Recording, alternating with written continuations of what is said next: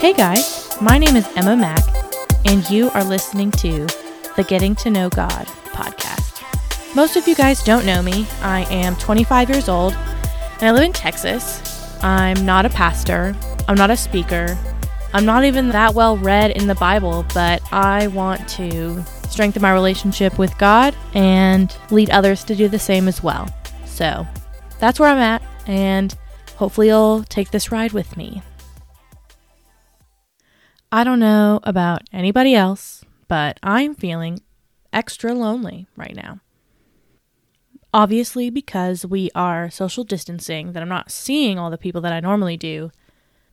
But the thing that's so hard about it is that it kind of shows you who your like true friends are. I'm not trying to drag anybody or make anybody feel bad, but you know, I've only had my best friend talk to me this whole time. So I haven't had much contact with any of my friends, and that's kind of why I'm feeling lonely. You know, I don't have a boyfriend or a significant other. I just have myself and God. One thing that I've noticed, both in my life and those around me, is that we fill our lives with empty and meaningless things. For example, on the far end of the scale, I guess, for lack of a better word, people fill the void with sex, drugs, alcohol. On a more relatable level, for me personally, things that I tend to fill the void with are like online shopping and eating junk food and just eating more in general when I know those things aren't good for me and that I don't need to be spending money, but somehow I can always talk myself into spending 50, 60, 70 dollars on something that I think that I need. But do I need it? Hmm, probably not. And I think being able to be aware of that coping mechanism that we have is very important because now I know it's like, okay, am I buying this just to buy it or am I buying it because I need this item? Am I wanting to eat more because I'm hungry or because I'm bored or lonely? Am I emotionally eating or do I actually need to eat? So, just a practical tip, not that anybody asked, but I'm going to give it anyways. Um, if I know that I am wanting a snack just to have a snack and not because I'm like a little bit hungry, I'll like get a piece of gum and chew on that to have my mouth be occupied so I'm not thinking about wanting a snack. Another thing I do is listen to music a lot. Now, I don't always listen to Christian music, but I do listen to it most of the time. And I have a few playlists that I like to listen to when I'm feeling lonely, sad, depressed, just kind of like any negative emotions. So I will link that below in the show notes to my Spotify playlist. And if you guys have any song suggestions for the playlist, please shoot me a DM on Instagram. And you can find me on Instagram at Getting to Know God Podcast. And if you want, you can also email me at getting to know God podcast at gmail.com. So, when it comes to loneliness in the Bible, I found some scriptures and examples of people who are lonely and who are really depending on God to fill that void, like we all should do, preaching to myself mainly. So the first one is Job. If you've ever read the story of Job, you would know that he had everything and it was all taken away from him everything he owned, all of his family members. And it was to test him, to see whether he would stay faithful to the Lord. And during that time, his friends kept telling him that he was sinning and he needed to repent for his sins.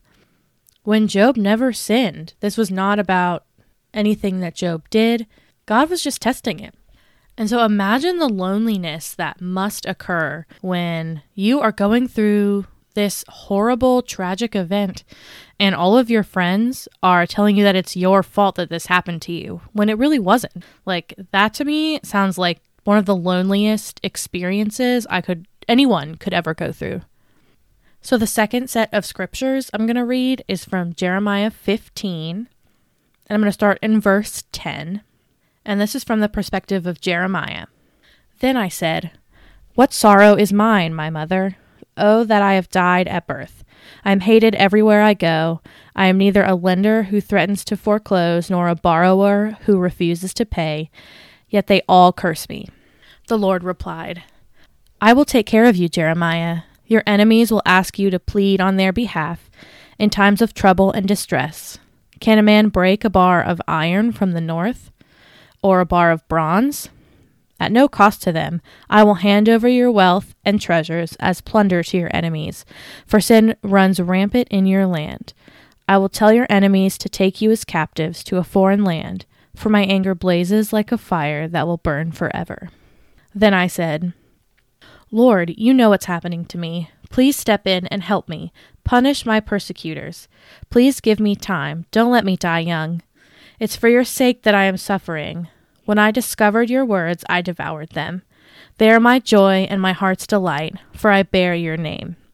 O Lord, God of heaven's armies, I never joined the people in their merry feasts.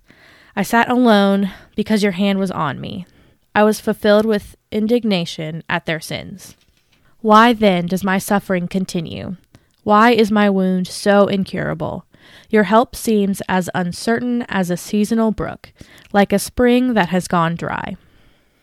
This is how the Lord responds If you return to me, I will restore you so you can continue to serve me. If you speak good words rather than worthless ones, you will be my spokesman. You must influence them. Do not let them influence you. They will fight against you like an attacking army, but I will make you as secure as a fortified wall of bronze. They will not conquer you, for I am with you to protect and rescue you. I, the Lord, have spoken. Yes, I will certainly keep you safe from these wicked men. I will rescue you from their cruel hands. So that was actually Jeremiah 15:10 through 21, but I felt like it was important to hear how God responded to Jeremiah because he was obviously feeling very lonely and rejected, just how I'm feeling right now. So, next is David in the Psalms.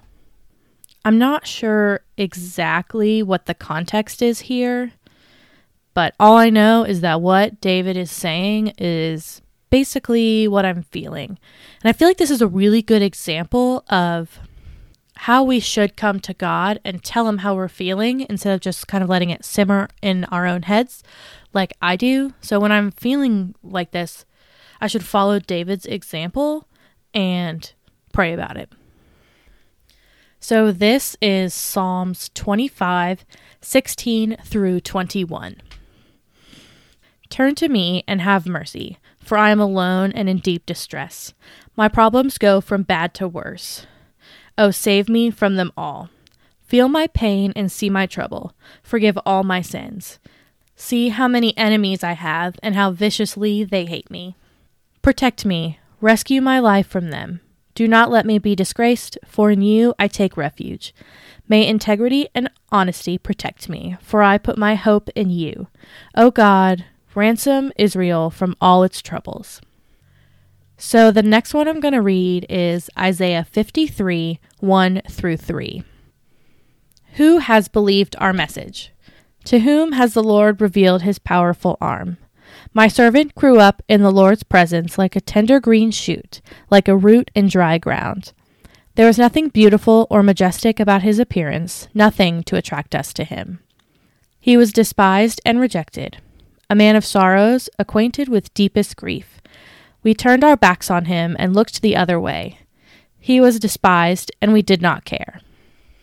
So that scripture talks about how Jesus was rejected and how lonely he must have been because he went totally against the grain. You know, God really understands what we're going through right now because Jesus experienced the same thing. So the last one is Psalm 23. The Lord is my shepherd. I have all that I need.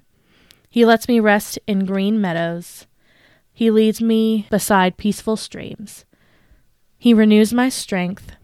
He guides me along right paths, bringing honor to his name. Even when I walk through the darkest valley, I will not be afraid, for you are close beside me. Your rod and your staff protect and comfort me. You prepare a feast for me in the presence of my enemies. You honor me by anointing my head with oil. My cup overflows with blessings.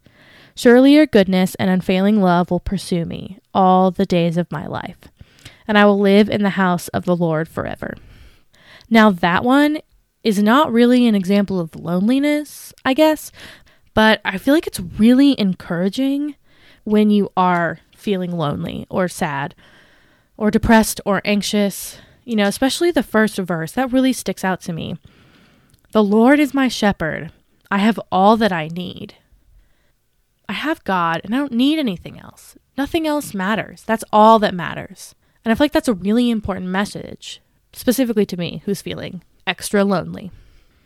So, with all that in mind, I'm really interested and I would love to hear from you guys. So, you can either DM me on Instagram, you can comment on my most recent post, or if you want, you can email me as well. But I would like to know what helps you to not feel so lonely, or what advice can you give to someone who is lonely? So, you can also, if you just want to make a post on Instagram, you can hashtag it with GTKG podcast, and I will find that as well. So please let me know your response to those questions. And that's it for this week. You can follow me on Instagram at Getting to Know God Podcast, and you can email me at Getting to Know God Podcast at gmail.com. And thank you so much for listening, and I will see you next week. Oh, and don't forget about the playlist in the show notes. I will also make a post on Instagram so you can find it there as well. Thanks. Bye.